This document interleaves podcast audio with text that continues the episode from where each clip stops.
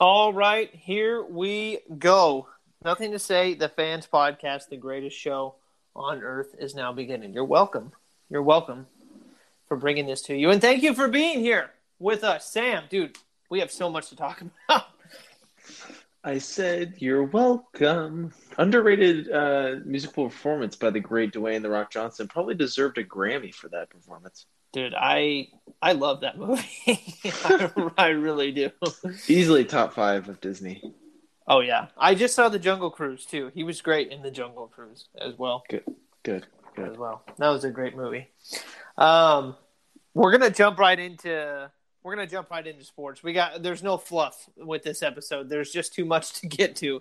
There's just too much to get to. So we're gonna start off with a new se- new segment called "I Need Answers." I've got two questions for Sam. He doesn't know what they are.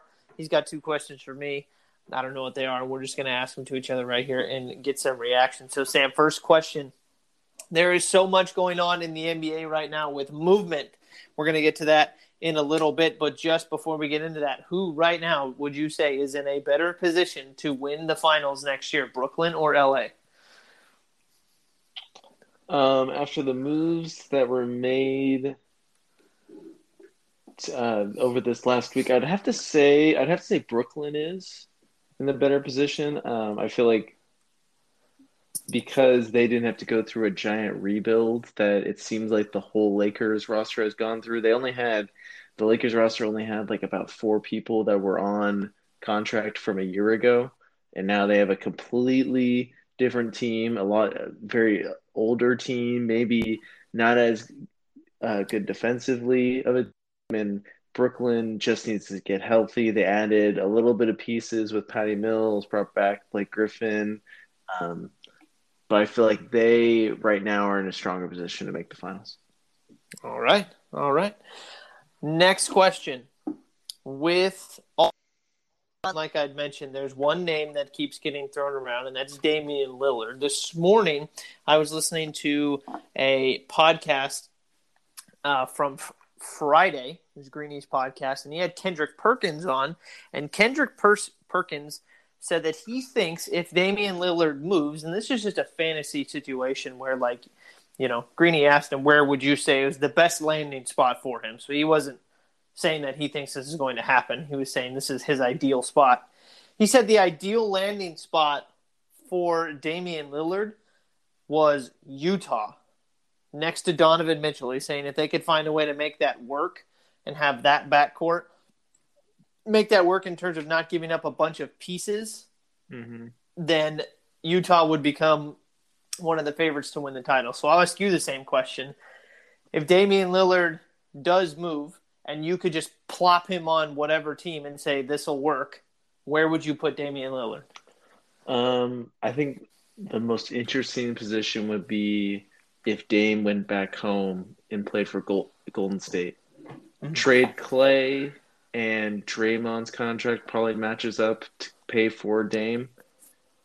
And even if you could get CJ in that deal or get Nurkic in that deal, I think Golden having Dame and Steph on the court, they're not going to be able to play very good defense, but they you're going to have to respect them from 40 feet away every time they dribble down the court. I think that would be just this the layers of uh, this is Steph's team. These two have been rivals for so many years to be in the who's the best point guard in the league, who's the best shooter in the league, and Dame is coming back home to Oakland, even though they're in San Francisco. Uh, but I think that would be so intriguing for the NBA and just really light a spark into this season. The Utah the Utah move doesn't doesn't do that for me really. Interesting. Interesting. Well, this segment isn't about me rebuttaling. That's just Sam's opinion. So we'll move on to uh, to his questions. All right, Jason what is more captivating, NBA free agency or the Olympics? Um, probably the Olympics. Um, I think just because the Olympics is, well, that's tough because I know more about the NBA than I do about the Olympics. So it's one of those things where I feel like I have more context for what is going on. But in terms of what is more captivating, I would I'd have to say the Olympics. It's I mean, when you have people breaking world records and you have all of these different events that are taking place, I mean, they're all interesting in their own right. Um, you know, whether it's swimming or diving or basketball or any number of new sports that got added this year. Track is one of my absolute favorites. Um, so I'd I'd have to say the Olympics, but it, that's a good question considering they're both happening right at the same time. So yeah, and free agency is crazy. Yeah. All right, put your thinking caps on. If I told you you had to make the Olympics, the the twenty twenty four Olympics, and if you didn't, you would die. What event would you pick to try to make? Oh God, that's a phenomenal question. Um, well, see, it's funny because if I the event that I wanted to do in in high school was running the 100 meter, but against these guys, there's there's no way I I wouldn't even I wouldn't even come close. So I'd have to pick something I'd have to pick something reasonable. Um, you're giving me four years. What three. do I think? Oh, three. Well, okay, yeah, three years. What what do I think I'm athletic enough to do? I think I'm gonna be. I don't think I'm gonna be able to add enough speed to qualify for running. All of the other sports are so specialized. I have three years to train. I'm already. I mean, I. You know what? The answer that's coming to mind. It, it, put me in diving give give me diving because I no feel... no way. Yes, that give, was... me, give me diving. Jason, this one was easy for you. How do you not pick shooting? Shooting or the like the rifling, the marksman? Yeah, but I I I don't. Well, again, and I'm thinking, I'm thinking of big ticket. I'm thinking of big tip ticket Olympic events. Bro, I, your life is on the line. You're not. Don't go for the 100 meter. Go for the easy one. Go for the judo or the taekwondo. I. That's not easy. they're they're not. They're not. Um. No, I got I got diving. I got diving. I'm already. I can already. I'm already not uh afraid of heights. Um, there is absolutely no way. There's, this is a hypothetical question. I'm not qualifying for the Olympics. I'm telling like... you right now. if I had, so I, I get to quit my job, right? Uh, all I get to do is focus on being a part of a rowing team or a sailing team. You put me with those Olympic athletes, I'm whoa, making whoa, the whoa, Olympics. Whoa, whoa, Are we? So we're talking about group events now, and I should have asked you to specify the question. Dude, it, I wanted you to be creative. Any event.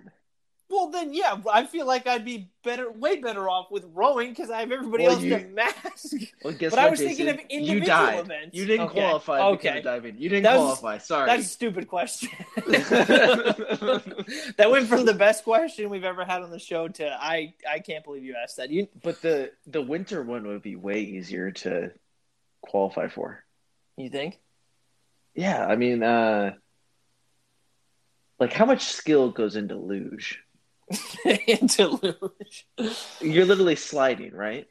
Yeah. I I wouldn't do it because that goes against all of my the fibers of my nature. But if you're like someone that's into that, then you could you could sit there, you know, you and hold on. Sit there. Oh, just man. totally totally shit on luge. That needs to be the. Other... That needs to be the title one. of the episode. What? Oh, what about badminton? You couldn't qualify for badminton. Badminton? Yeah. I don't know. I mean, again, they're Olympic athletes.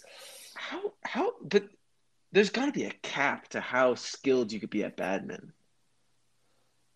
Well, it, well, it's funny because I'm looking at the Tokyo Olympics, um, their website, and literally what's trending right now is badminton moments. So I'm pulling up a video right now, and I'm telling yeah, you. tell me how tell me how impressive it is. I'm telling you, there's not a chance in the world.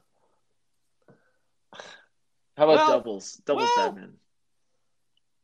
Okay, badminton. Badminton might be the maybe. Well, no, I don't think so because they just don't. They don't miss. Yeah, no, I'm watching him. There's no way. Maybe may, I feel like I for a good 10 seconds, but after that, no, there's no way.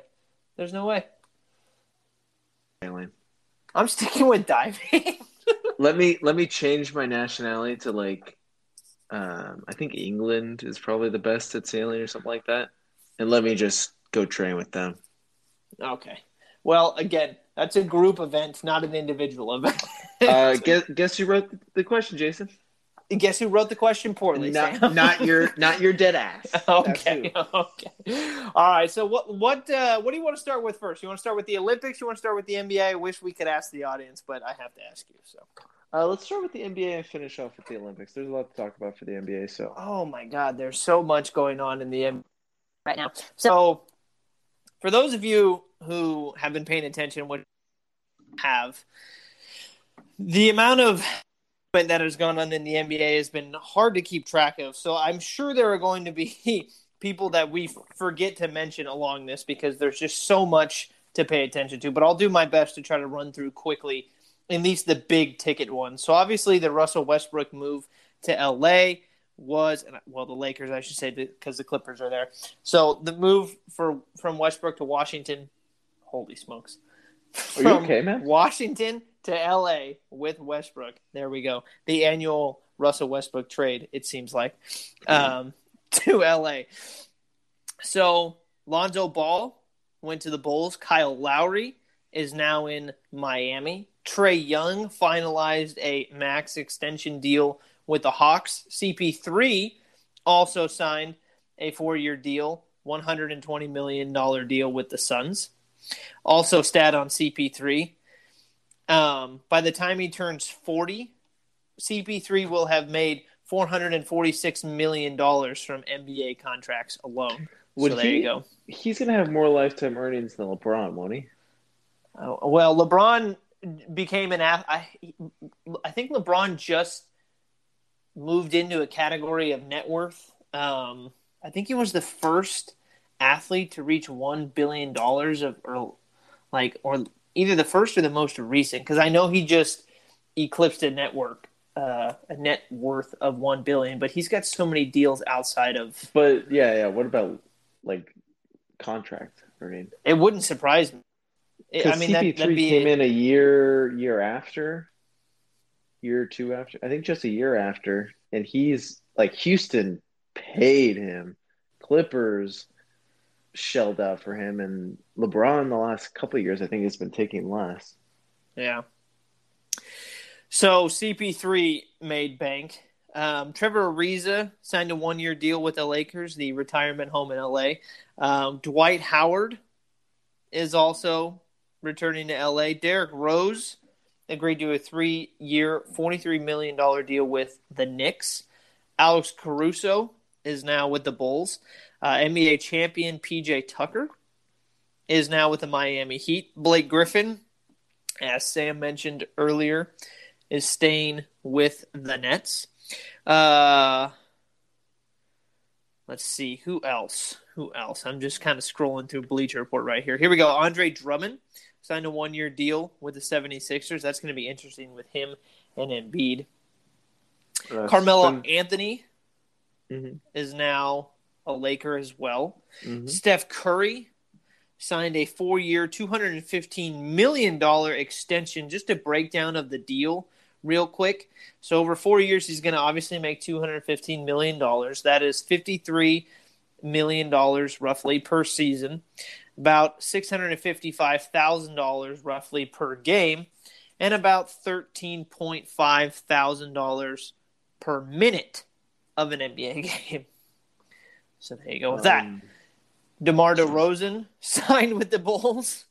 Mm-hmm. Um, and Patty Mills is also now in Brooklyn. So there's just a breakdown of uh, some of the biggest moves that have happened in the NBA offseason. It's been freaking ridiculous.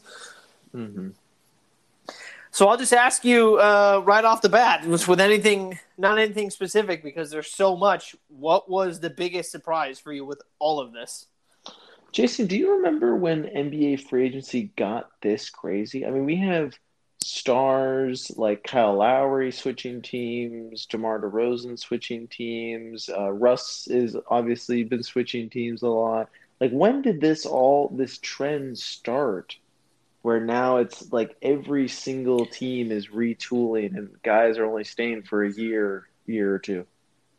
Yeah, I don't know. It's it's an interesting shift in the NBA, and it's I feel like it's been kind of a slow change, and it's just you know, I think the reason why maybe this offseason feels so different in that sense, because obviously people move every year, but with this offseason, it seems like everybody that's moving has made a name for themselves in some way or another.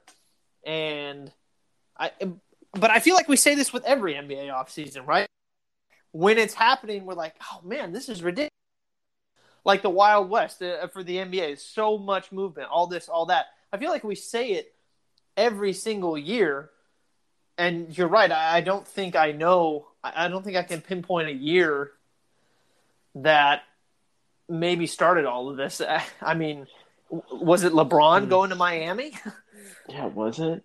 And then guys started taking shorter deals and having yeah. opt outs, and uh, KD taking opt outs, and getting out of Golden State. It's just it's interesting how how much it's developed. And this was supposed to be a pretty calm off season with with just Kawhi pretty much as the big name. I mean, when Kyle Lowry is one of the bigger names, especially no no disrespect to Kyle Lowry, but this at this point of his career, he's not the perennial all star and the NBA champion that we saw a couple of years ago. He had a no. pretty off year last year, and he was sort of like that that table turner piece that needed to go to really get the ball rolling. Um, I think it's emphasized when you have big market teams like Miami and uh, Brooklyn and LA, both LA teams being so active. I mean, the fact that the Lakers just totally turned over their whole roster is like, oh man, this free agency is crazy. Look how many players the Lakers are signing when in actuality, they're just filling out a roster to get the required amount of players to play in the NBA, or else they wouldn't have been able to field a team onto the court. Like it's, I think that sort of skews the perception of what this uh, free agency is like. It's just, it's really interesting that uh, guys are just free, freely moving. Maybe it's because of the money that's being offered even after a COVID season. I mean, the fact that uh, Spencer Dinwiddie, Dinwiddie's getting paid twenty million a year, and he really hasn't been healthy the last. I feel like a couple years have been injury shortened seasons, and he's a really talented player, but we don't know how good he truly is. Well, the question that I have for you now is: Do you think does this for you make the NBA more exciting or less exciting with guys moving around every single year? Um, I, I, I think it's more exciting. Um, I think it would be. I'd feel differently if the Kings were involved every year. Yeah, if the if the Kings were a, a title contender. So, say I'm a Lakers fan, right? I'm more. I would feel more attached to the team if there was players on it that I saw grow up with the team. Like the Lakers drafted these players, I could see them grow up uh, see them develop. But the fact that the Lakers have a completely different roster than they did last year, and even their championship win year, it's like, yeah, I'm cheering on the the Lakers, but I, I'm I have no I'm not connected to these guys that are playing on the court right now. Like Trevor Ariza, yeah, he was a one-time Laker, but that was 2009, I think it was the last time he played for the Lakers, that seems like ages ago. Right. Um, and there's all these different guys. I think it's it's.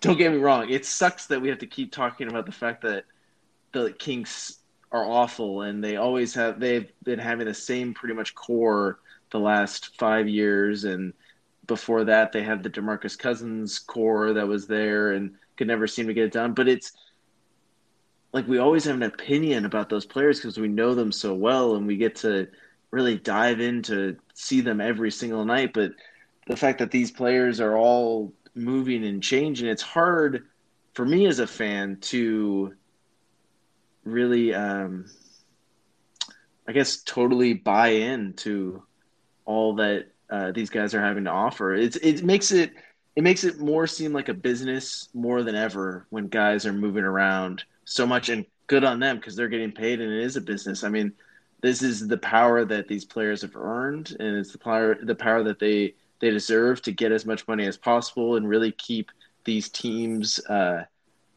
in check pretty much because you know teams would just move guys when they feel that they're not valued anyway. So it's it's that give and take. But uh, I just where it is now, um, when it's when you're outside looking in, it is interesting because there's different teams that have power in the NBA each and every year.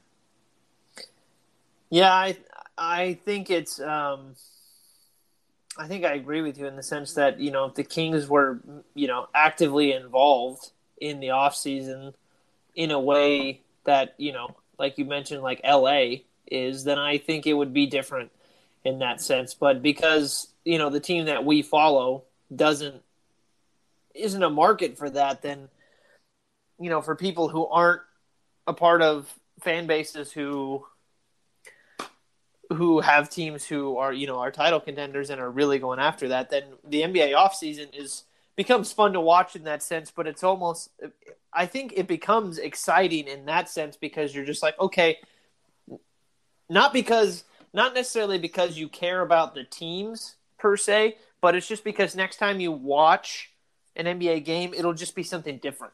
Per mm-hmm. you know. Um, yeah, it's different. It's different matchups each time. For it's the same team, same jerseys, but different players in them.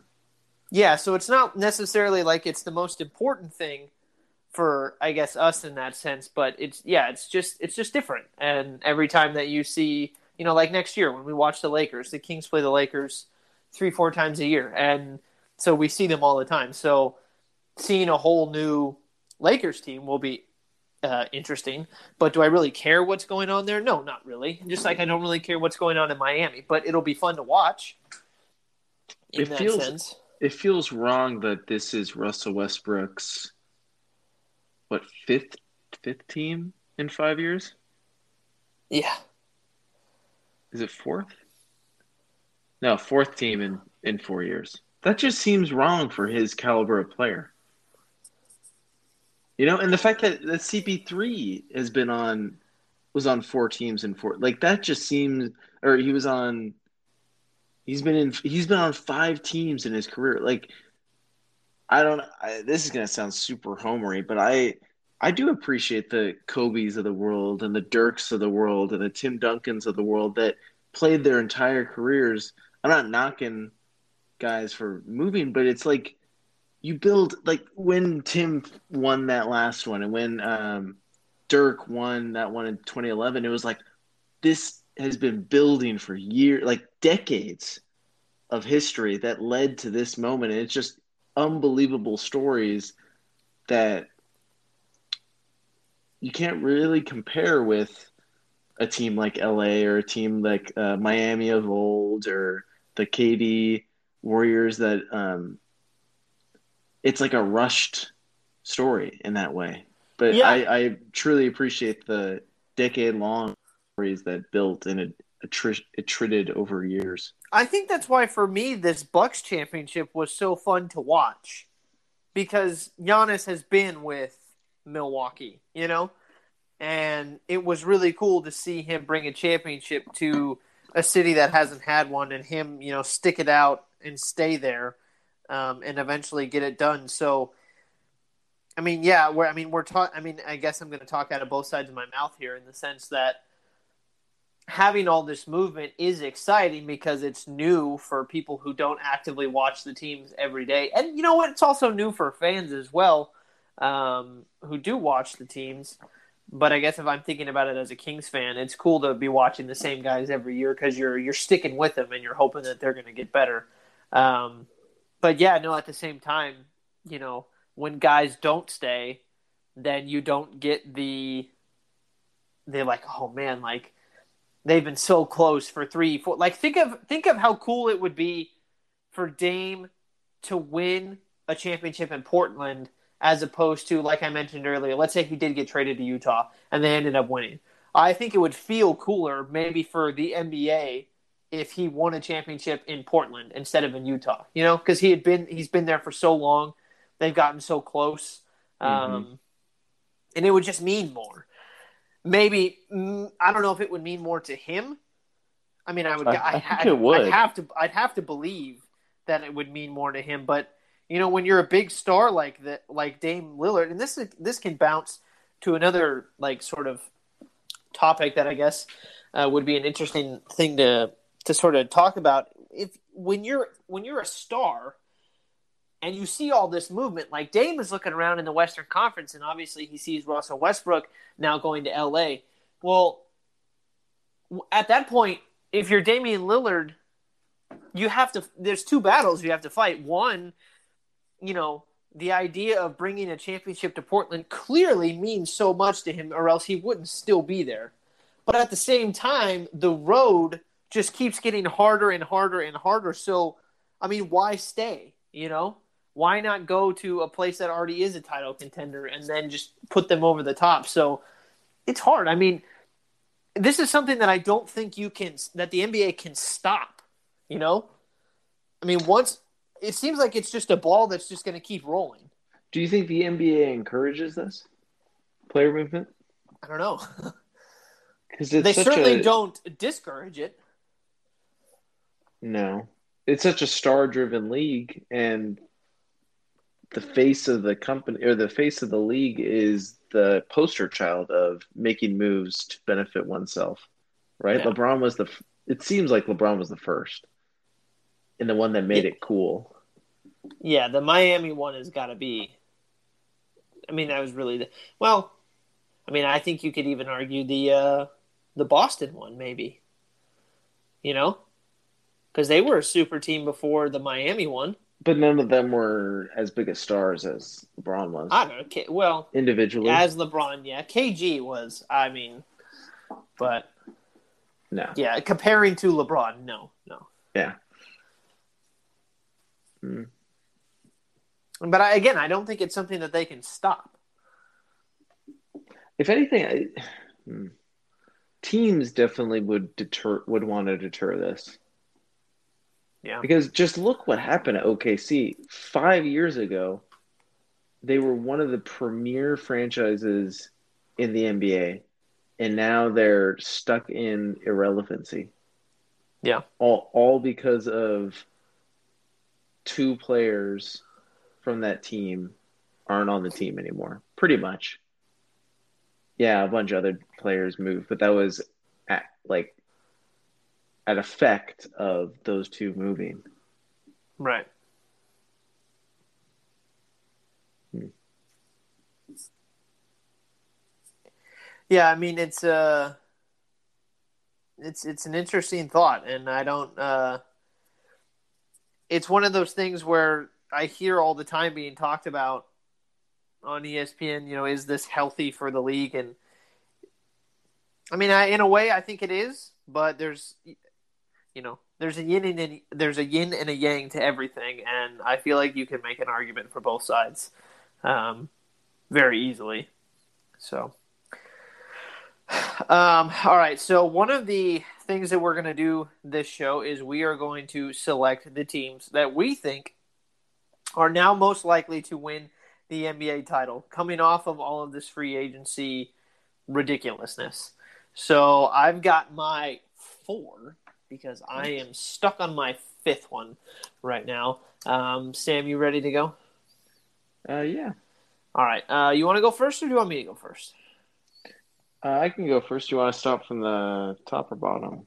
Um. Oh, we got it in order. Uh, you go first. We can start at the bottom. At the bottom, so this one, I think this spot was the hardest for me to pick. It was between um, Denver, Dallas, uh, their Clippers, uh, and Miami. Right. So I went up. I went and picked uh, Denver. They're going to get a healthy Jamal Murray back. They just got. Uh, they just signed Jeff Green. They still have the reigning MVP of the of the NBA. They have uh, they have a bunch of the still a, a Michael Porter Jr. of course is still on that team. So I I think Denver will return to uh, their playoff prowess from two years ago in the bubble and really give the Western Conference a run for its money and potentially make the NBA playoffs. So I um I was just scrolling through as well. I I the teams that I was looking for obviously at the end were pretty much the same as you. Denver, Dallas, the Clippers. I didn't put Clippers there because Kawhi is hasn't signed anything yet. Um, the last that I heard was he was still planning on signing with the Clippers, but that was the last that I heard. And until he does, I'm not going to commit to that yet. Um, so yeah, I think Denver is a pretty safe bet as well. Obviously, the hurdle in the West is going to be the Lakers. And who knows, maybe even, I mean, it's tough. If the Warriors are healthy, you got to remember Klay, Draymond, and Steph were champions before Durant got there, and they're all still there. So who knows? If Klay's coming back and he is anything like what he used to be, which is a big ask for a guy who has had injuries on back to back seasons to both legs. Um, that's a big ask, but I mean the Warriors could easily be in there as well. Um, but yeah, I feel like Denver's a, a, safe bet as well. I'll go my fourth. Um, I feel like this is a little bit disrespectful because they just won, but you know I, I had to put the Bucks at four, and the reason why Ooh. I put the Bucks at four was because the East has, I mean, let's got the Heat got better, the Bulls got better, better. Um, and I feel like the Eastern Conference is just going to be really tough. First of all, I don't think the Bucks are the best team in that in that conference. Um, Brooklyn, I mean, they barely beat Brooklyn with a healthy Durant, no Kyrie, and a limping James Harden. I think with Brooklyn 100% healthy, they beat Milwaukee. So with with how tough the Eastern Conference is getting with all the players that are just flooding to the East right now, I feel like I had to put the Bucks at four, which is a little bit disrespectful. I know, but I'm just I'm I couldn't I couldn't get myself to, to put them any higher. Uh, special shout out. I, I, mentioned a little bit. Um, I did have Denver at five, but I think Miami adding uh, Lowry and and Tucker is pretty huge for that team, and they retained uh, Duncan Robinson. Even if they overpaid for him, if they could somehow return to two years ago form with these additions, maybe Kyle Lowry uh, takes some pressure off of Jimmy Butler on the offensive end. Bam continues to grow on the offensive end and continue to excel, maybe be a defensive player of the year candidate next year. Miami could be scary and really take charge of getting a top three seed in the East. Yeah. And who knows if they don't if they don't start out slow. Jimmy Butler was playing probably the best basketball of his career, I think, last year. So that team can still be scary. But number four, uh, I have Phoenix. Got to give respect to Phoenix for making the NBA Finals this year. They showed a lot, and they're bringing back pretty much the same team minus Torrey Craig of a year ago. Um, and Torrey Craig wasn't that big of a piece. Uh, who knows now that Chris? Who knows if Chris Paul still has that motivation? This this will either be a moment where getting to that finals and losing will then spur him on to have an even better year than he did last year, or does finally making that finals make him think, you know what, I did it. I did that one thing that I needed to do. I made a finals. Now I can just be the player, like focus on other things. Maybe his focus wavers a little bit. That's a big question mark for Phoenix, but respecting the play of Devin Booker, CP3 last year, DeAndre Ayton, and that team, put him at four. All right, who's your number three? Uh, number three, I put Milwaukee. Uh, they did end up winning the NBA Finals last year, but I think the two teams above them obviously have a better chance of winning uh, next year. Put them up here. Uh, I guess it, Giannis got to back it up. He has to play. It's crazy to say because he played historically great last year, but they need that to beat the Lakers and the Nets to win an NBA championship, and that just goes to show how good those other two teams are. Yeah, yeah, no, I agree.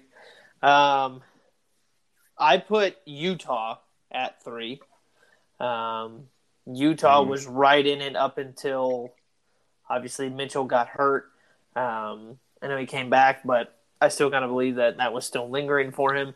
Utah was the number one team in the NBA last year, um, and I have Rec- no reason record was. record wise, yes, and I have no re- I have no reason to believe that they're not going to be right back in it next year. Um, and I They- think no, go ahead. They re-signed Conley, so they're bringing back a their same team. But I just see limitations for that team. I think we had question marks going into the playoffs about them, and they were kind of proven right when a Kawhi Clippers team ended up knocking them out. Yeah. Um, I still I still think that they can win um, in in the playoffs. Obviously, the the hurdle is going to be for the East and the West is who I'm sure we both have it one and two. It's it's the Nets and the Lakers, and I and I don't know who is rightfully one and who is rightfully two. Um, with the current construction of each team, I don't know who did like. I didn't put a one and a two. I just put them, you know, boom boom they're at the top did you did you put them in like a specific order do you think there's a clear favorite between the two Well, you asked me. That was one of the um the I need answers questions. but- That's true. So, so I did. I stuck with uh, with Brooklyn at the top. From what we saw, that might have been the best Kevin Durant we've seen, and that was him coming off of an injury. So now, with an off season to heal, maybe even rest, they retool, and there's no way that both of those supporting stars are going to be injured at the same Mhm. time. He just needs one of them to come along. And if he can get the best of Kyrie or the best of James Harden, they're they're primed to win an NBA championship. They'll at least make the finals with Yeah. how good Kevin Durant was playing. yeah i don't know i mean i'm i'm i'm worried about the lakers and and the way that i mean so the russell westbrook trade was really interesting to me um Does that make them better? I don't know, and because what because what's going to happen? At least here's what I'm envisioning is going to happen. Russell Westbrook is going to have to handle the ball because right now he's not a good enough shooter to justify being a a two guard who doesn't handle the ball, um, and and let and let LeBron run the offense because LeBron is not going to kick it to a Russell Westbrook because Russell Westbrook is not a knockdown shooter. So that dynamic doesn't really work. So unless Russell Westbrook becomes a knockdown shooter in the span of a couple months, then Russ, Westbrook is going to have to handle the ball, which means it's going to take the ball away from LeBron. Um, which also means he's probably going to have to play four, which I know he, and then it's going to have to push Anthony Davis down to the five as well, which is probably where he's best suited. But we've heard in the past that that's not exactly what he likes to do the most. Um, so I'm afraid with Russell Westbrook being on that team and being who he is, that it's going to take away possessions from LeBron handling the ball and facilitating the offense in the way that he does. And obviously, it's going to take away possessions from Anthony Davis. And I don't know. Well, actually, I do know. I would rather have the ball in LeBron's hands and Anthony Davis's hands before I would have it in Russell Westbrook's hands. But because of the position that they play and because of the dynamic of the team, Westbrook is going to have to be the one running the offense. So maybe maybe he pulls a James Harden because when James Harden went to Brooklyn, you and I were both sitting here talking about how, well this isn't going to work because you have three ball dominant players, and Kyrie said nope, I'll be the two guard, I'll be a knockdown shooter. Harden said nope, I'm gonna pass the ball a lot more, and I don't have to I don't have to score 50 points a game. And Durant said cool, I'm gonna be me, and it worked out. I'm gonna So- I'm gonna keep doing what I'm doing. yeah. And so if Westbrook has a dynamic shift in terms of mentality, then sure. I mean, he's a good enough player. He's a Hall of Famer. I don't Um, think I don't even think that's an if anymore. We saw it with him at Houston. He took a back seat to James Harden and really tried to make that relationship work. And he was a different player, I think, even in Washington, like taking a back seat to Bradley Beal and running that offense, bringing energy. I think this is a extremely different Russell Westbrook than when he was in Oklahoma City in the one man show. Yeah, yeah. I mean, it. I I think, and plus, I think he's going to be motivated to get the one thing that he doesn't have. You know. There's a lot of guys that are going to be motivated. LeBron's going to be motivated. If Anthony Davis isn't motivated and going to come into this season in the best shape of his life, that's a huge red flag. Melo yeah. is going to be motivated to win a championship. Russ, right? There's guys that, that jumped onto this Laker team. The mantra is this is this is it right here. We have one stop, and that's the yeah. NBA Finals. That's all we're thinking about. Yeah, yeah. Uh, what's going to be interesting is the dynamic of of rest when it comes to all of these players. You know. Yeah, AD, know and, AD and LeBron are going to need rest, especially coming off of injury riddled seasons. Yeah. Well, I mean, the NBA season again, it feels like it just ended, but it's right around the corner, you know. we just had games today. We have the California Classic and I think the Salt Lake City Classic are today. Yeah. So basketball is basketballs are bouncing. Yeah, no, it's right. It's right around the corner. It is right around the corner, and it just ended. It just ended. um, but again, this was a conversation that you and I were having way back when they were creating the bubble. Is you and I? It was funny because when that was happening, there were so many sports stations, and I'm going to pat us on the back here for this.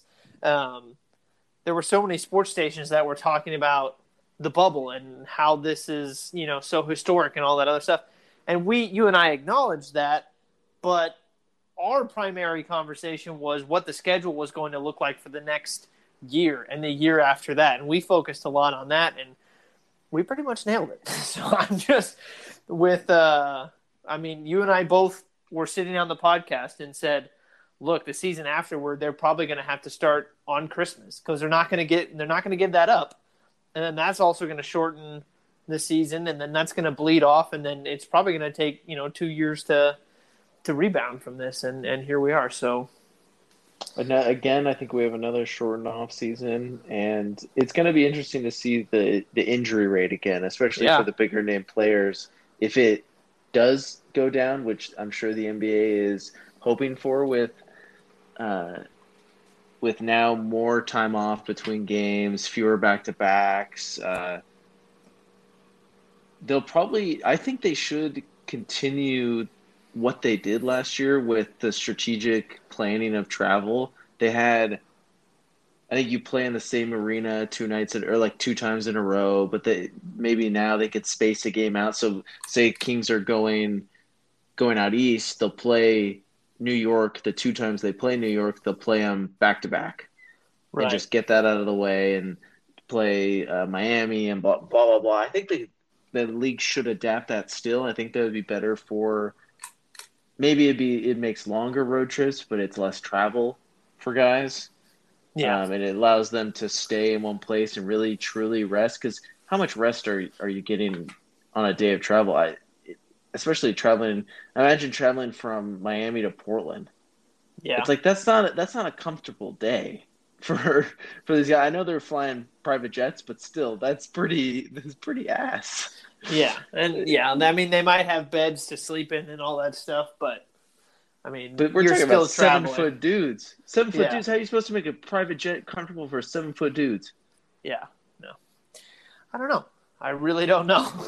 yeah, that's a that's a good. Uh, I need answers question. Yeah, we'll bring we'll bring on an engineer. Yeah, exactly. Listen, listen, buddy. Please explain. You designed Air Force One. Um, um, all right, so about halfway through the show. I Feel like a good time to uh, transition into uh, into some NFL talk because. I mean, I know we could spend so much more time on the NBA, but there's also oh no, stuff... no, no, we can't transition. We got to talk about the Kings. Oh, that's right. That's yeah, right. The team, the team that we both like. I totally forgot about that because we never talk about them anymore. So what? What? Give me a give me a quick grade for the Kings draft. Uh, I got. I'm. I'm. I'm all in on our draft grade. Um, on our uh, on our draft grade. So I will give, give us a, a, uh, a letter. Yeah, yeah. B plus or an A minus. Whoa, that's pretty high. Truthfully, um, so one of the things that the Kings absolutely needed to address was the defensive side of the ball. You know, um, they are coming off of one of the worst defensive seasons like in NBA history, I think. Um, so bringing in um, bringing in Mitchell, I think is is a great idea for the Kings in the sense that it's going to it's going to add a toughness on the outside that the Kings desperately desperately needed. And what was what was our center's name again? I I keep forgetting his name. Oh. Queta? Uh, yes, yes. Um, I don't know much about him, so uh, Neemias Queta? He's Yeah. he's a he's a potential pick. yeah, He's I don't know. all about potential. don't know much about him. Um, but yeah, I mean, again, I think that the Kings drafting a defensive two way two way playing uh, guard is uh, is perfect. I mean, look at what Halliburton did for the Kings last year. Um, I think with the Kings, yeah, you know, the, people were making jokes about "Wow, how many guards do you guys need? Well, you need three. Really, you need three. You need two guys out there uh, on the floor in your starting lineup, and you need a good, solid rota- uh, rotating guard to give one of them a break um, during the game. So if you could have those three guards just rotating, I think that'll be good for the Kings. Mm-hmm. What about Buddy Hield? Buddy Hield. Get rid of him. I, I, I don't think there's much else to say with that. I don't. I don't. I don't need him here anymore. I didn't want him here last year. I wanted Bogey to stay here last year, and so did you. And I think so did Ben. I don't think any of us wanted him here last year, but the Kings paid out their ass for Buddy, and they they couldn't. But I feel like now they're in a position to get that. I saw a potential, like a hypothetical trade package Mhm. that involved with Philly because Ben Simmons has been Yeah. thrown around there. It was Simmons, Hield, and Halliburton, Nope. and I was like, nope. As soon as you throw Halliburton into the deal, I'm out. I'm out.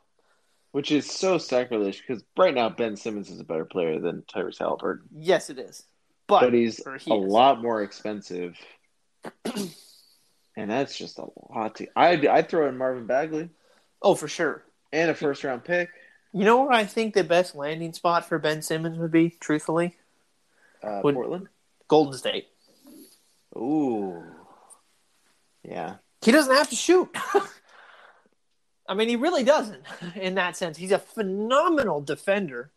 You have Draymond, Klay, and Ben Simmons all playing defense, and Steph is Steph is an underrated defender. I mean, he's not. He's just his height is a is a problem. That's it's not a lack of effort or Yeah, no, he's like, cer- yeah, yeah, he's out there playing defense as, as I think as hard as he can normally. So, so that's a bad rap that Steph gets because uh, he got he on the biggest stage, right? He's going against maybe the best ball handler ever in Kyrie Irving, and a guy that can is one of the best finishers of his time, also around the rim. Like that dude is so hard to guard. Even Klay Thompson, who's an All NBA first team defender, struggled. Not really struggled, but like couldn't limit Kyrie Irving's damage. So when Kyrie Irving gets when Steph gets switched on Kyrie Irving and Kyrie Irving dances and kind of gets by Steph, that's not Steph's fault. And I think he gets kind of a bad rap for it. yeah, too. Like he's a he's a liability on defense when really that's the only time that that's really come in to question. Right. Just a little nice tangent for you. Right. Um, I'm looking at the uh, the Kings draft grade just on the uh, NBA.com, um, and I'm reading about um, our guys. So there was an A plus grade, a B, B minus, C plus, B minus, A minus, B, B minus, C. Um, and I'm reading a little more about uh, Queta, and I thought that this was uh, an interesting little note about him, real quick. Mm-hmm. So, um, little note that somebody wrote says Queta is an old school center with incredible physical strength and athleticism for his size. Nobody has Queta's combinations combination of measurables, maybe ever. He tops out every category: height, length, vertical leap, lane agility, you name it, and Queta crushes it. He just isn't a worker. He just isn't a workout warrior. Queta Huh. posted strong counting stats across the board with Utah State. He's a strong interior scorer and rim protector. However, the modern game has simply shifted away from everything Queta does well. He will have a hard time trying to corral the high pick and roll, and he offers no perimeter shooting whatsoever. He still represents tremendous value at this point in the draft and will be a matchup nightmare on second units. So, sounds like we got a guy who's five feet from the rim and a defensive stuff. We got Bill Russell, baby. or or Rudy Gobert. Yeah, or Rudy Gobert.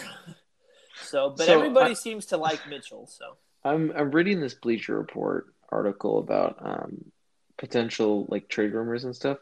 Apparently, Philly, according to sources, so this could li- not make any not be true at all, is looking for four future firsts I've heard that too. and an All Star level player for Ben Simmons. Yeah, I've heard that too. Are they not watching the they they get they are privy to watching him every single day in practice. Yeah.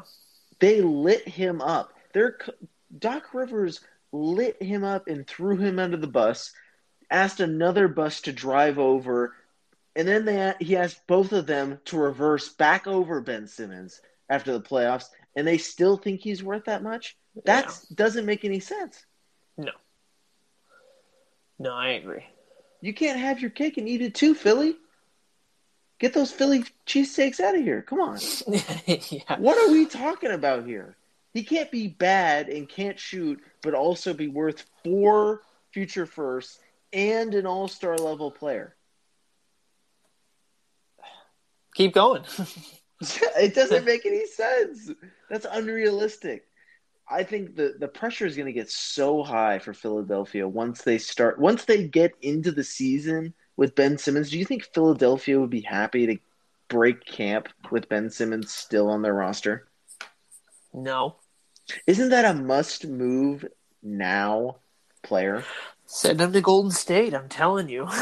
But Golden State doesn't have. I mean, would Golden really? If you're Golden State, would you give up four firsts and Andrew Wiggins probably? mm, would you give up James Wiseman? James Wiseman? I would. Okay, well then you could throw Wiseman into that. You could throw Wiseman and Wiggins. you could throw Wiseman and Wiggins, maybe two draft picks. Um and maybe another player on that roster. Uh, I you can't get rid of Klay, Draymond, and Steph. Uh, you can get rid of Draymond. Draymond's not the player. No, I I wouldn't get rid of him. Um, Ben Simmons is a better Draymond Green. he's a younger, maybe Damion Lee. Um, Who? just another player. um, Former King Damion Lee. uh, I'm just looking at their I roster think- right now.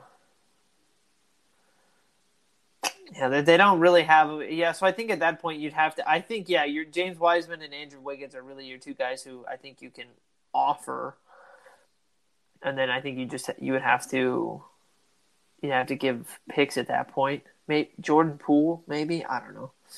I'm just throwing out names, but that deal just it's it's one thing to say, hey, like we value this guy that much, but you can't say you value him that much after what we saw yeah, last year. you watch the tape, right, Philly? Bro, they But see you- him at practice. But here's the thing: maybe a change of scenery will will help him in that sense. Maybe sending him to Golden State, like I said, is the perfect place for him I because think Golden State would be the perfect place. yeah, and then you just have Steph go like here. No, let me Steph and Klay here. Like just tweak this, tweak that. Boom! Look, you're a great shooter. Shoot with us. No, I, I don't. I don't think it's. It's. I don't think it's really that simple. I think it's more No, about it's not, him. but- Him learning what it takes to win. well, Like you all, got Draymond.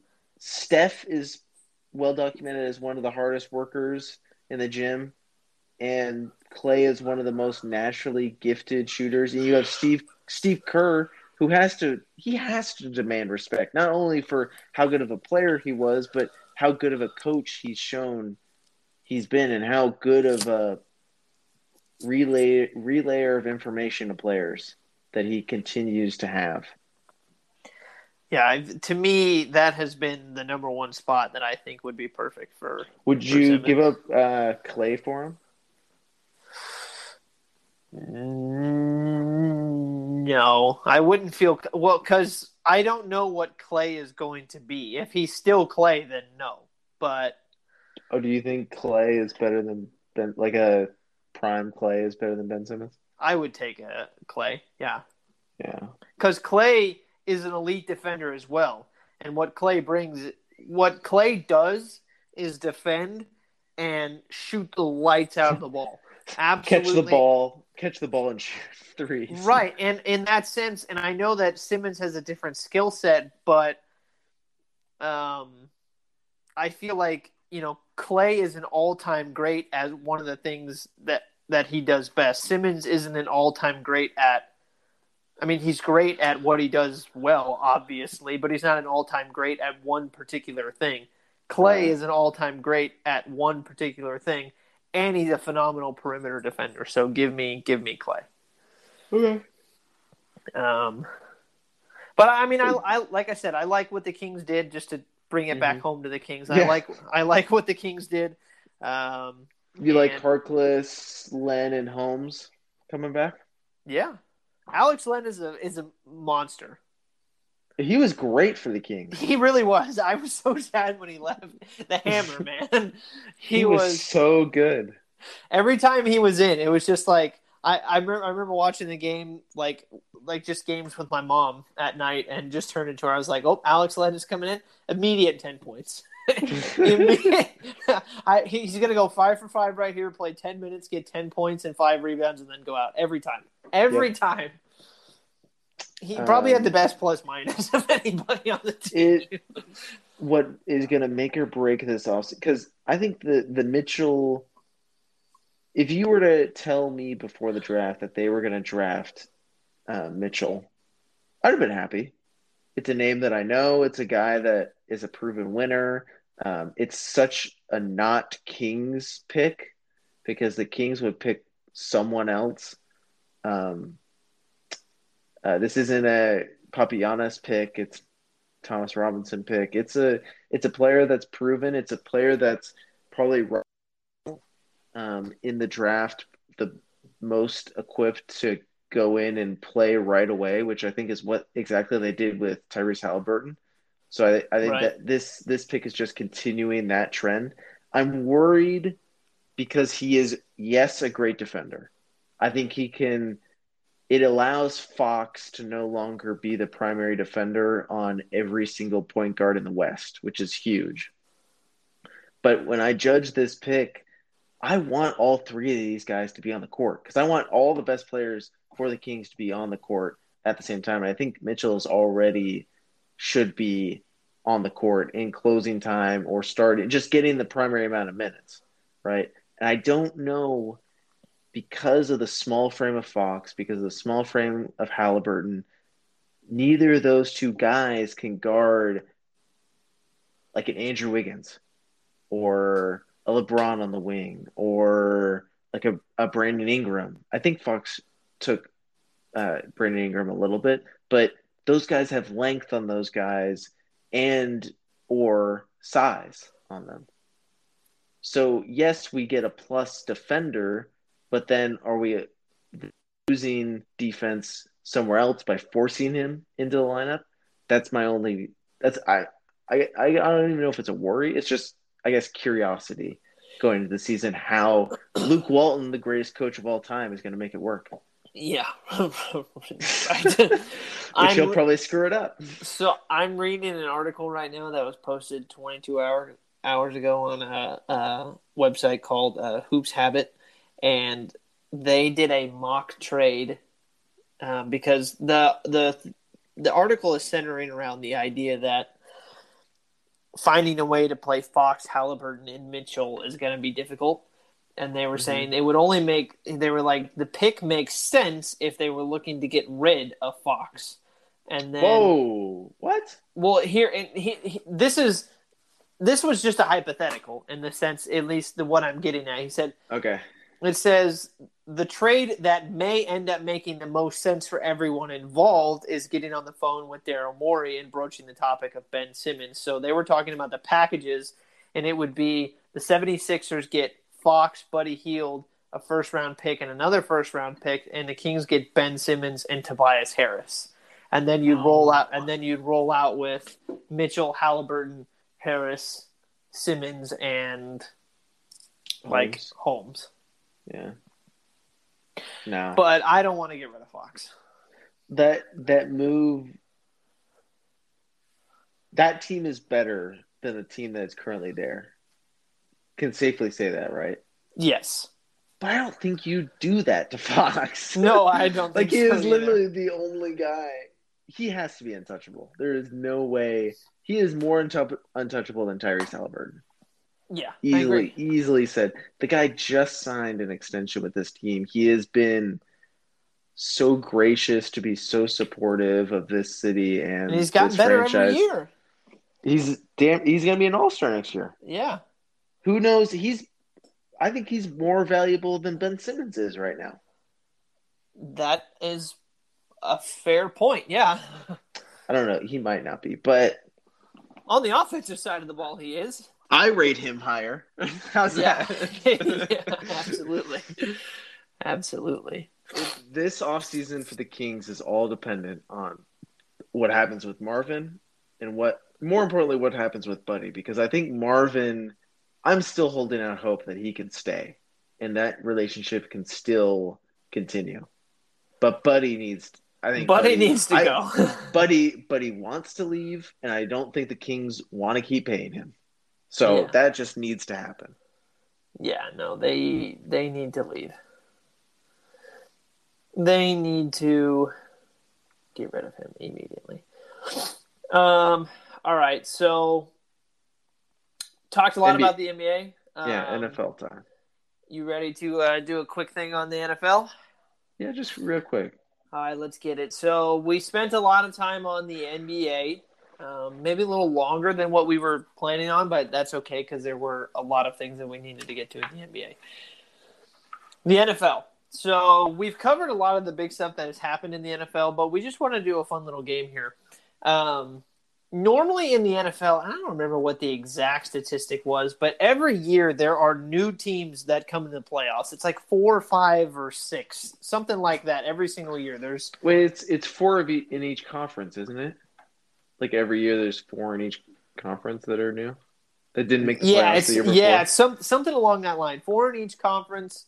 Um, bottom line is is that there's there's a bunch of new teams that always get cycled through um, the NFL playoffs. So what we decided to do was pick the four teams coming into this season, not from each division, but just four teams that we could see making the playoffs next year who were not in the playoffs last year. Mhm. So there are a lot of teams to go through, and a couple that I passed on just because of the division that they were in. I'll just clue you into one of them, i.e., the Arizona Cardinals, who I think in any other division could be a playoff team, but because they're in a division with the Seahawks, the 49ers, the Rams, I don't know. Stick them, stick them in the AFC South. They make the, the playoffs. Oh, for sure, for sure, for sure. Um, but yeah, so it's just stuff like that. That is, you have obviously playoff teams that, like Miami last year. I mean, they were a Mhm. playoff team, but you know they were just in a rough division and they they didn't get in. So, so we picked four teams that we think could possibly make the playoffs next year who were not in the playoffs last year. Do you want to go first? Do you want me to go first? Are we just going one by one? Sure, why not? Um, I think the obvious one is the Niners. Yep. Um, I think they will for sure at least get a wild card. Yeah, I agree. I agree. Um, okay, so that was an easy one for for both of us. Um, all right, so I'll go. I'll go next. Um, I'll say the Chargers are a team that I could see sneaking in for a wild card spot in the AFC. I don't know what the Texans are going to be like. Um, the Colts, I could see getting off to a rocky start now that Carson Wentz and Quenton Nelson are injured.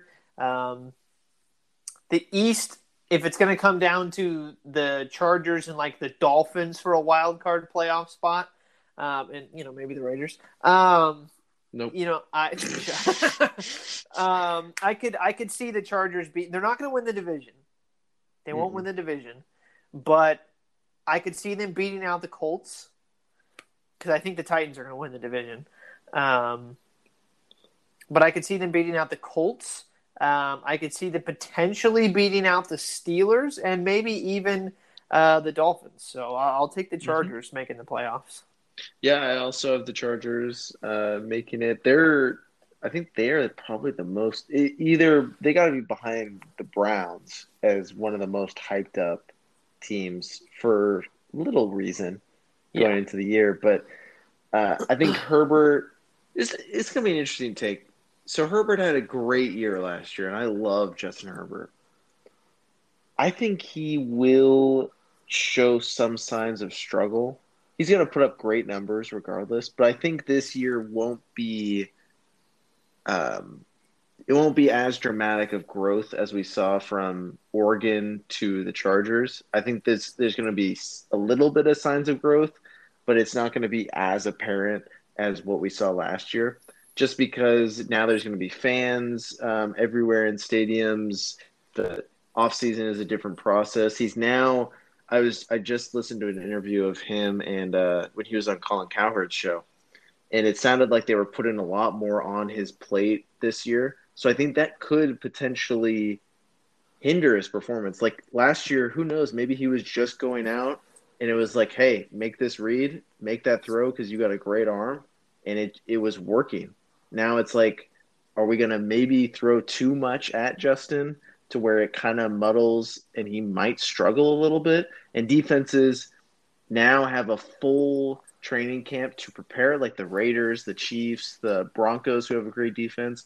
Those teams are all going to be looking at Justin Herbert tape this in this entire year, and now it's he might show a little bit of struggle, but I think they at least get it enough done to make the playoffs in the AFC. Interesting. I don't agree, And he but also interesting. he also has a, uh completely retooled um, offensive line. It should be better uh, this year. I just think that's potentially what's going to happen. Just go a little bit against the grain. I love the dude. Um, and I mean, it wouldn't be the first time that a guy. It's not like he's going to throw twenty interceptions. I'm just saying it's he's not going to be um, that MVP level guy that I think most people are jumping to. I can't wait till Brendan is on the show again and for you to say that exact same thing. I'm going to be I think it's just what he says. it's just realistic, you know. Like you can't be one way or the. I'm not saying he's gonna suck and he's gonna get. I think it's just a realistic view of what potentially could happen. And, and Brendan's, not, that's Brendan's not Brendan's not realistic about things. So Eh, well. All right, who is who who you got next?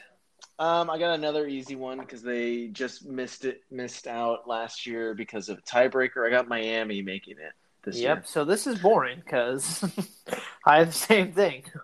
It, we should have done eight because that would have been really tough. That would have We, been. really we tough. can still do. Let's do. Let's do eight. I mean, we can do it on the fly. Yeah. So so Miami, um, they get uh, they get Jaylen Waddle in the draft. They get um, what's that dude's name? Uh, oh gosh, he's the Texans' old wide receiver. Fuller. Um, Fuller, Will Fuller. They get them too. They um, they they made a lot of good moves this offseason that shored up a lot of spaces. is all about Tua, but I think this team is so good that they won't allow Tua to not make the playoffs. And the Colts missing out, obviously, because of Wentz and Quenton Nelson injuries, will allow them to move in. Yeah, so I've got Miami as well. Um, the next team that I have in there, and this is partially because their division is just so unpredictable. This is an NFC East team. so I I don't think I don't think that they're going to win the division. I think the Redskins are going to win this division. Whoa. Um, however, however, and I don't. And again, there are so many teams. Like again, we were talking about this uh, before the show. Every year, every year, there are so many new teams in the playoffs. So while Well, just- injuries injuries happen. right, know? so while just picking a random team may seem stupid, um, in in theory, you know, it happens every single year. So with the improvement that they made towards the end of the year on defense, um, they're getting their running back back, and if their quarterback plays semi decent, I could see the Giants sneaking in into a Ooh. into a wild card playoff spot. Am, am I am I confident that it's going to happen? No, but again, just No. looking around in the entire in the entire makeup of the NFC, like I don't know, there's just not a lot to pick from, and I uh, the Giants again feel like a team that I could. I mean, I, I could see it happening. What, do I think it's going to? No, but would it shock me? No, no, it wouldn't shock me either. So put the Um, Giants in there. We had the same. I think we were on the same wavelength this whole time because I had Dallas. Yeah. I have them. I, I think they're going to win the division this year. Oh, interesting. You want to bet on that? With that, what I don't know. we can do a show bet. We could do. Uh, we could do one for how many we get right out of the eight.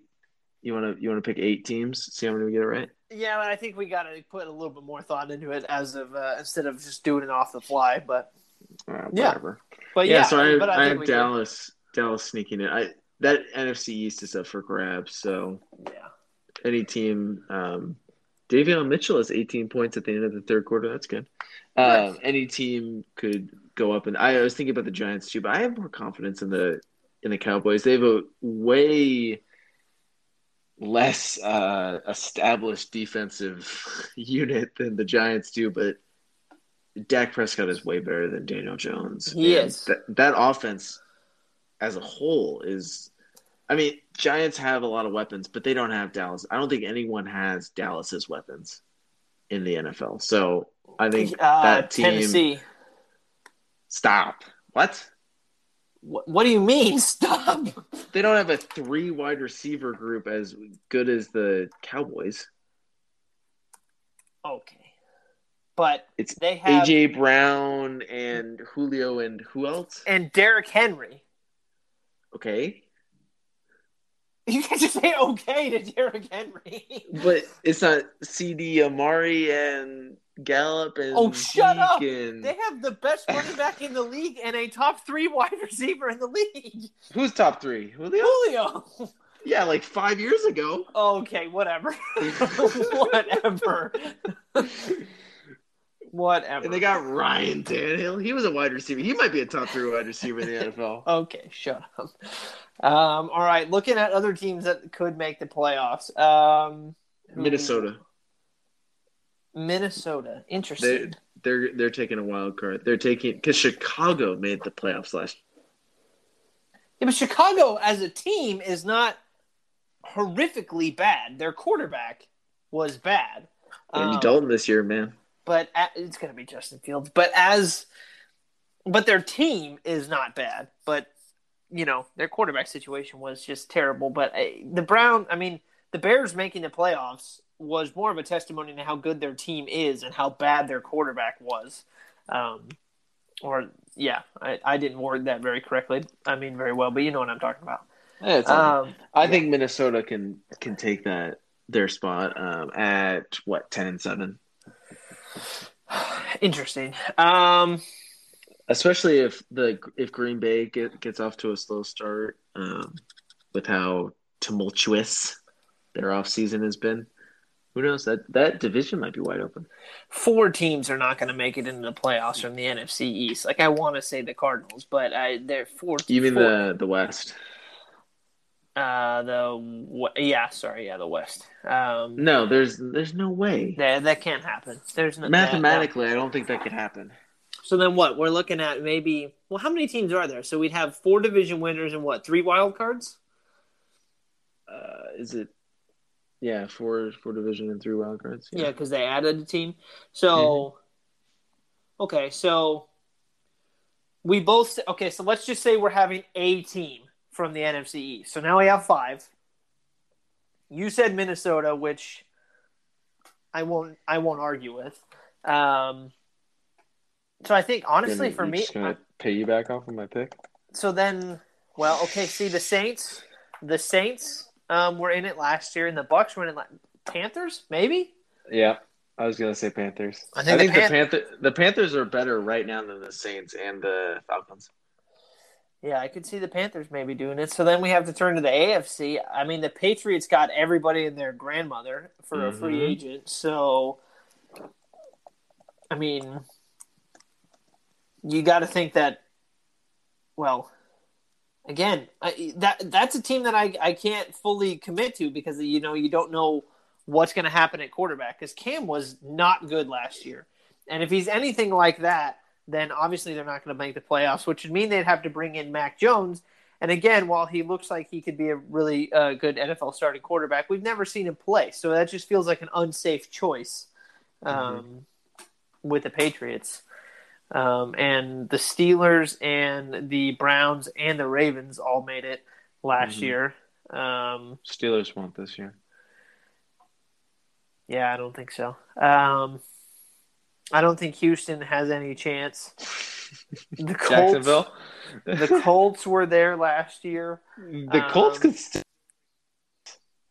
They could. Tennessee was there. The Raiders are making it, baby. Come on now, let's go. How? What did they finish as? They've gotten better every year. It was like what five and it was like five and eleven, and then it was. Um, have they gotten better every year? Their record has gotten better. Carr. ev- their record has gotten better every year since Jon Gruden has been there. Oh, really? last year was What only by one year? game. Um, they were, I think they were eight, eight. What were they? So CBS just- from the playoffs. Yeah, so in 18 they were 4 and 12 and 19 they were 7 and 9 and 20 they were 8 and 8. So all I see is progress. Oh, How have they gotten better? yes. How have they gotten better at all? I'm just saying they have. So, you know, How? they signed him From to a 10 they signed him to a 10-year coaching contract. It's only been 3 years. The record has improved every year. Come on. No, but how? Please pitch me how the Raiders are better this year than they were last year. Uh, they got more um, weapons on offense. Um, and Who? and their defense can't be any worse. That's an awful pitch. oh man. it's like the Kings. Well, they're, they they can't be historically bad two years in a row, right? Um, but yeah, I only got I only got seven. Oh, yeah. Well, I, does- I'm sticking the Raiders. The Raiders don't it. they're trash. Shut up. Would you Would you put money on it right now that the Raiders would finish with a better record than the Niners? No, God, no. Ooh, not a true Raider fan. No, I'm a realistic Raider fan. Oh, okay. Not, no, why would I? Why in the world would anybody take that bet? in the, that's that that would be be a fast way to lose money. I thought Jimmy G was bad. I never said he was bad. He's not as good as Derek, but I never said he was bad. Oh, we get a year of Jimmy G this year. Ooh, hoo, hoo. I I, I yay. The Colts should trade for Jimmy G if Carson Wentz doesn't look like he's going to come back anytime soon. First round pick. that would be a that, that would actually be a good move. Mm-hmm. That would be a good move. Call me the matchmaker. Well, hey, we we were ahead of Carson Wentz going to the Colts in the first place, so Yeah, we were a little premature. It's all good. yeah. In case you guys didn't know that, we we said that first. So, so Jason, Yeah. sitting down, is there one one uh, event or moment that stuck out to you watching the Olympics? Well, I. Uh, oh God. Okay, so let me find let me find the post because there was a track. Um, there's a track event that happened just recently. Karsten Warholm from Norway. Okay. Uh, he broke, I believe it was his own world record. It was the men's 400 meter hurdles. He ran it in 45 seconds. Now, just like just take a second to think about running. First of all, forty-five seconds around a track, just period. But he was doing crazy. hurdles. Yeah. I and I'll look up the world. Um, uh,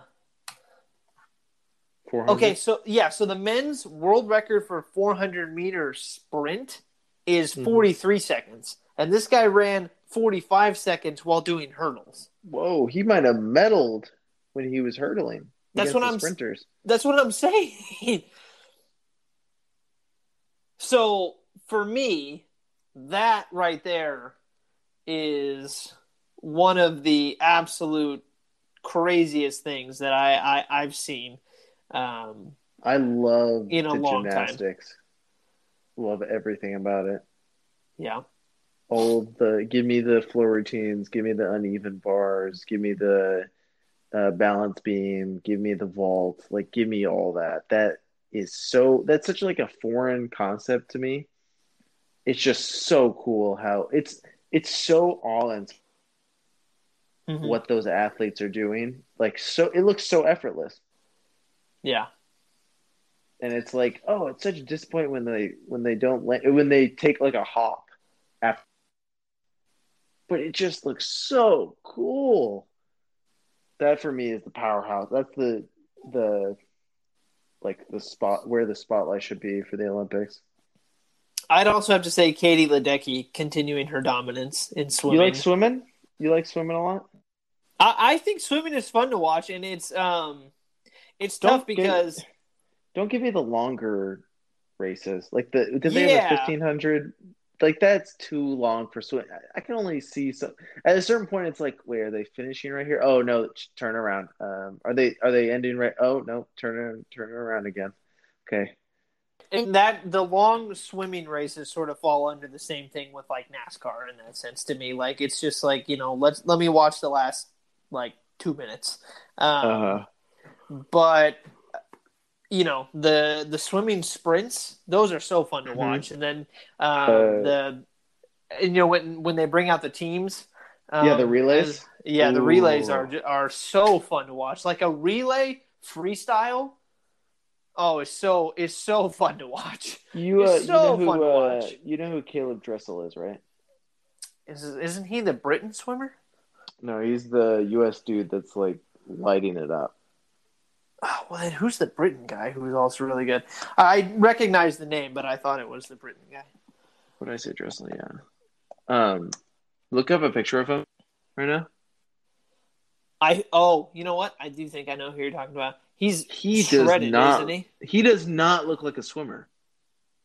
Usually, you see like I think I think of swimmers. Yeah, are, he's like, the dude with the skinnier. yeah. Like he is jacked. Yeah, I, I remember him now because he's got the he's got the sleeve. Yeah, he's uh he's a monster. like you see that dude at a bar, you're you're dying. You're you're leaving the bar. You're going to a different bar. yeah, he's There's no he's a way. monster. It's funny because you look at that and you look at a guy like Phelps, and Phelps That's never looked. Phelps never looked like a like a physically imposing person. Like he was shredded, and he's tall as hell. Michael Yeah. Phelps. but he never he never had like i guess in that sense he looked like a swimmer he didn't look like he like lifted like this dude Mhm. looks like he could play football Yeah, he could he could be a wideout right on a on an NFL roster. right um, Dude's yoked. When I saw him out of the water, I was like, "Holy! Oh, we're talking about a different, different kind of athlete." yeah yeah he's a he's a monster he's a monster um and then You also see, i um, do like watching diving blind part of the event yeah Really, you like watching diving?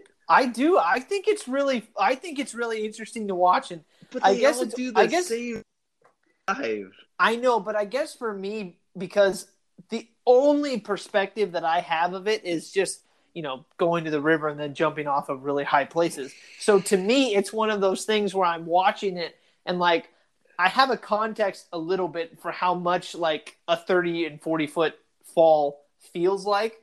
So to to picture that in my head of somebody doing all of that stuff before they hit the water is impressive to me because I know what jumping off that height feels Mhm. like and how long it takes to hit the hit the water. So to accomplish the amount of stuff that they accomplish into the precision like especially when they do like like a duo like you have two american like synchronized, synchronized? diving Yeah, the synchronized. synchronized dive that is impressive because they're they really are hitting the water at like the exact same time Think about like them just at a pool, like how many hours they had to spend at a pool just diving and trying to get in sync. yeah How many hours that would take? yeah so i i think diving is is fun to watch So Jay, this is what I picture when um, Jason's watching diving. He's sitting there, right, and he sees the first person go down, and he's like, he stands up immediately, looks down, and he's like, probably probably looks at his dad and is like, "Hey, did did they death check that? I didn't see I didn't see anyone death check that. I yeah can we can we make sure that, that he's okay, that they're Yeah. diving okay? I, Dad, go over there and lift your hand up to see how how deep it is for me, okay? hey nobody's ever gotten hurt when we've been uh, rock jumping i tell you so it uh it hasn't how- happened Do you know the depth of the pool? It's fifteen plus feet. Yeah, it's got to be it's got to be deep enough that they don't have to worry about. Uh, but they don't even touch the bottom. Yeah, I And uh, so. Simone Biles came back. she competed. did. She took bronze, right? Yeah, in the balance beam. Yeah, That's kind of cool. it is. It is. Seems it was like nice that she was like, able to. uh, What was it? It was nice. No, go ahead. It it was cool to see. Like it just seemed like the pressure was totally off her for this, and she could just go out and do it. Like it, it just came out of nowhere. Oh, she's she's competing. Yeah, whatever it's- it's mental like reset, whatever mental reset she uh, she needed. Um, you know, it's good that she uh, that she got it. Mm-hmm. So, all right. Well, um, we've got about three minutes left. Do you have anything you want to say to our lovely fans? Um, by I think I I can picture every single one of you, all five of you, and um, I just appreciate all your your love and support and in these times. Um, if I could if I could see you, I, I would hug you and kiss you on the mouth. Okay. Um, I'll uh, I'll say um, thank you for the five thousand listens that the uh, podcast eclipsed over the week. Um, a little uh, little milestone for the uh, for the show. You know, it's uh it's a slow slow process. I was listening to somebody the other day. I just caught like a random random radio um, station, and they were talking about something that they had been working on. I think it was a show um, they're just working in TV and radio, and somebody was like, "Yeah, you know, we had to work at it for like ten years before we finally got somebody to listen." really, and I was thinking about our show. I was like, 10 years, man, we got a long way to go." so, Yeah, especially you. You got a lot of improvement. I got some notes for you to improve after this show. oh, okay, okay, right, right. Right. Um, I would say your improvement needs to be writing better questions at the beginning of the show for I need answers. Oh, you're just mad because you would die. Like I, you would see me in the Olympics on your TV. It's like, wait, is that Sam at the front of that sailboat? Yeah, it is. you're damn right. I would also be like, wow, he's getting carried by his teammates, and I'm over here by myself. Hey, it's. Uh, what do you want me to do? I'm just, I'm just gonna run and do my little dive. Just Would you say PJ Tucker, NBA champion? Was he not carried? No judgment there, right? But he played a part. Uh, I'm playing a part. I'm on the boat. Not as much as he did. I'm on a boat. Not as much as he did. I'm one of like six. He's what, one of 15, 13? Come Uh, he's one of like eight because it was like an eight man rotation. Okay, one of eight. I'm one of six. Okay, whatever, Higher share. Whatever. You're just mad. What was I? What was the one that I was thinking of? Oh, easy one. Bobsledding. Bobsledding, Think about it. You just have to stand there, and the dogs do everything. right? Bobsledding, dude. That you have to, you have to control all the dogs though. what do you mean? Oh yeah, I'll give them treats. So I'll be. Hey, I need you to make this tight turn right here. Let's go. Yeah. Yeah. Hey, Uh, hey, Spot. Spot, you better, you better friggin'. You're such a good boy. You're such a good boy, Spot. Did you ever see the movie Snow Dogs? Yeah, I did. Oh man, that was uh, that was a great movie as a kid. No, there's way more into because isn't it like a week long race or something for bobsled? Yeah. Like, there's no way I'd be able to survive. But I right. do have three years at it. Just got to give me a couple pooches, a couple, a couple Brady's, Brady's in the front, a couple, couple Dodgers in the back to really push it forward. Oh, I'm, I'm upset.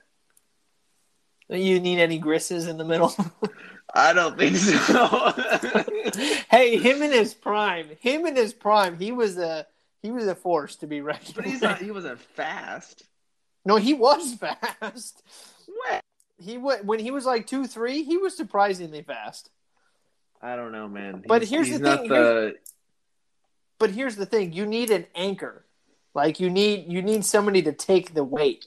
And Gris is somebody who may not may not necessarily be the fastest dog. He's still fast, but he's strong, so he'll he'll he'll pull you through that last hard mile. You know. are we talking about Gris in the front or the back?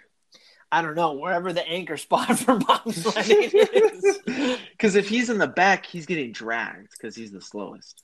yeah, yeah, but see, he needs to be an anchor somewhere. If he's if he's in the front, then he's setting a pretty slow pace. Well, I all just I'm- don't think Gris fits, man. I'm sorry. He's not. It's not. It's a no for me. Okay. All right. I just I have an image of him. Uh, we when we were at the dog park with him uh, when he was like two years old. Um, he had like two German shepherds who were like kind of running after him and just like antagonizing him. Mhm. Um, and Gris is he's not social. Um, and he he had his tennis ball and he really all he wanted to do was just run around and sit with his tennis ball. And these Mhm. dogs were just they weren't leaving him alone. And then I don't know what one of the dogs did, but Gris like snapped and turned around and like flipped one of the German shepherds, and then the other one saw it, and then he pinned the other one too, and then they ran off. And then he, before my dad and I could even react, Gris had pinned both of them and then started jogging back to both of us. I was like, okay, How is that supposed to help me in a bobsled race? I, I'm not. I'm just saying. I, he he. What I'm saying is that he's got that that mental toughness. He's got that dog in him. Yeah, yeah. the dog is a dog. Everybody Um, needs everybody needs a pit bull. Everyone needs a little dog in them. No, what? Mm-hmm. Why? Because pit bulls are the best dog breed. What are you talking about? No, they're not. yes, they. Okay, this is a conversation for No, off they're there. not. Yes, they are. Pitbull?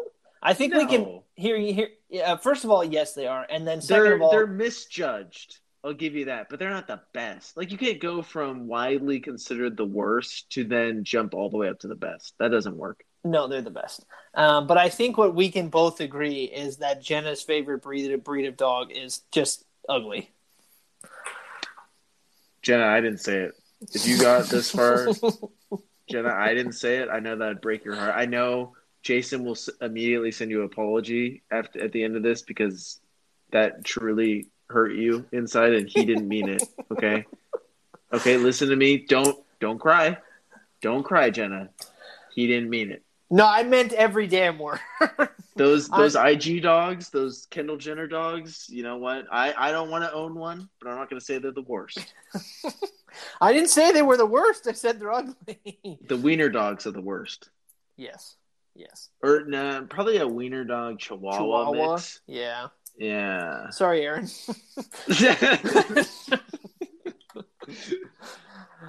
Oh man, I don't know how Aaron and we're getting off topic, but I don't know. I don't know how Aaron's family goes from having a German Shepherd mixed with a wolf to his little Chihuahua. I guess they didn't. I guess they didn't like the big dog. I guess not. I guess not. they would or the, either that, or they they were just testing out the both ends of the extreme. I guess so. I guess so. Do you think it's too basic to get a, a lab and or a golden retriever or um, one of those like dogs you see all the time? Um, well, labs have never been my favorite breed of dog. Um, Wow, you're just gonna say that right in front of Dodger's face, huh? look, Dodger, I think you're great, but uh, you've ne- your your breed has never really been my. I, I've been pit bulls, shepherds, boxers, Rottweilers. Those are. What a, what about a husky? I like huskies. They're weird though. They're so loud. yeah, they're they're kind so of weird. Loud. Who was I talking to? I was talking to someone, uh, one of my dad's friends at a. We were golfing, right?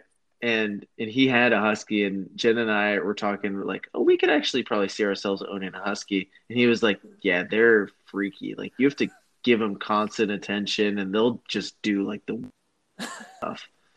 yeah. I was like, oh, that kind of deters me. Oh, and apparently they have like some of the highest energy, so you have to like run them all the time to get them Yeah. to chill. Right. Right. I'm still with it.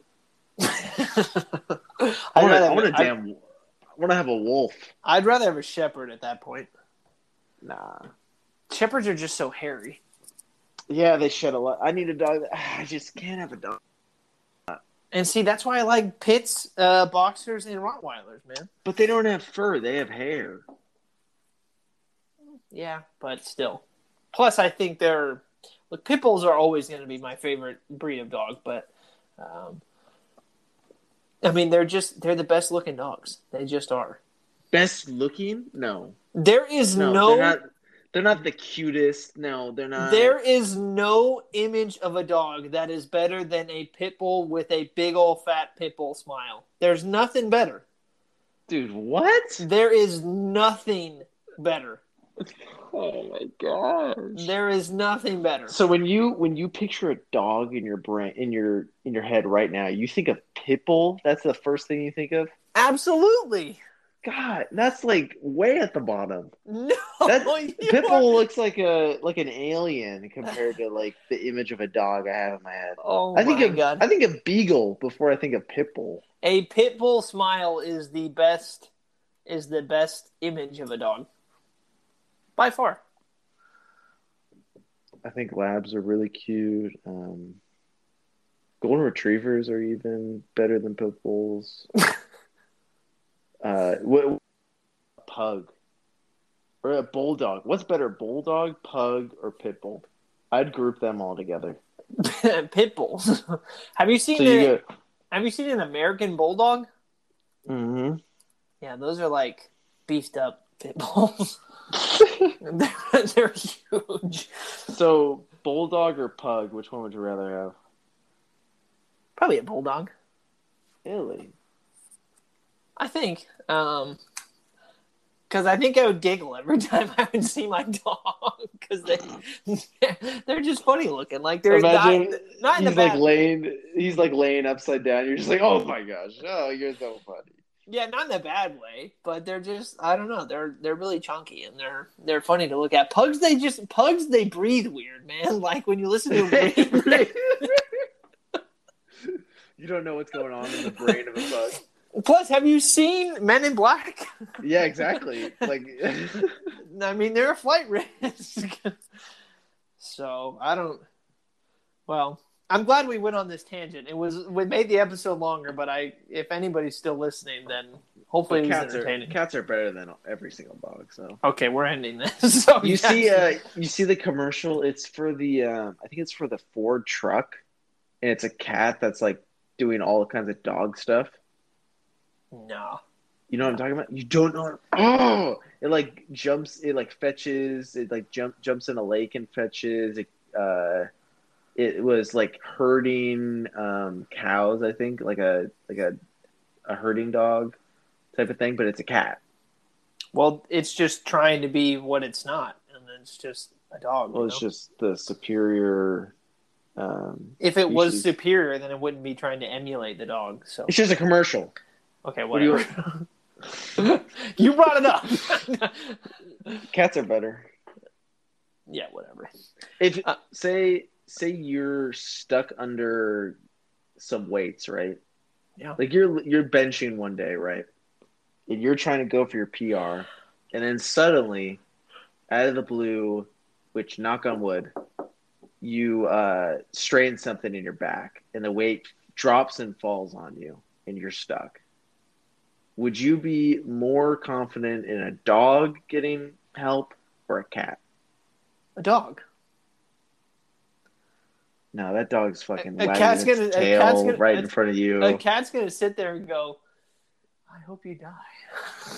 What the? what kind of cat have you had?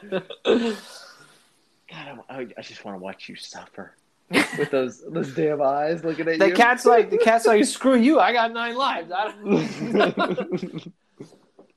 all right. Well, I uh, I hope you all have a uh, a wonderful weekend, uh, wonderful week. Um, I hope you enjoyed the episode and our little animal tangent, and uh, we will see you all in just a couple days.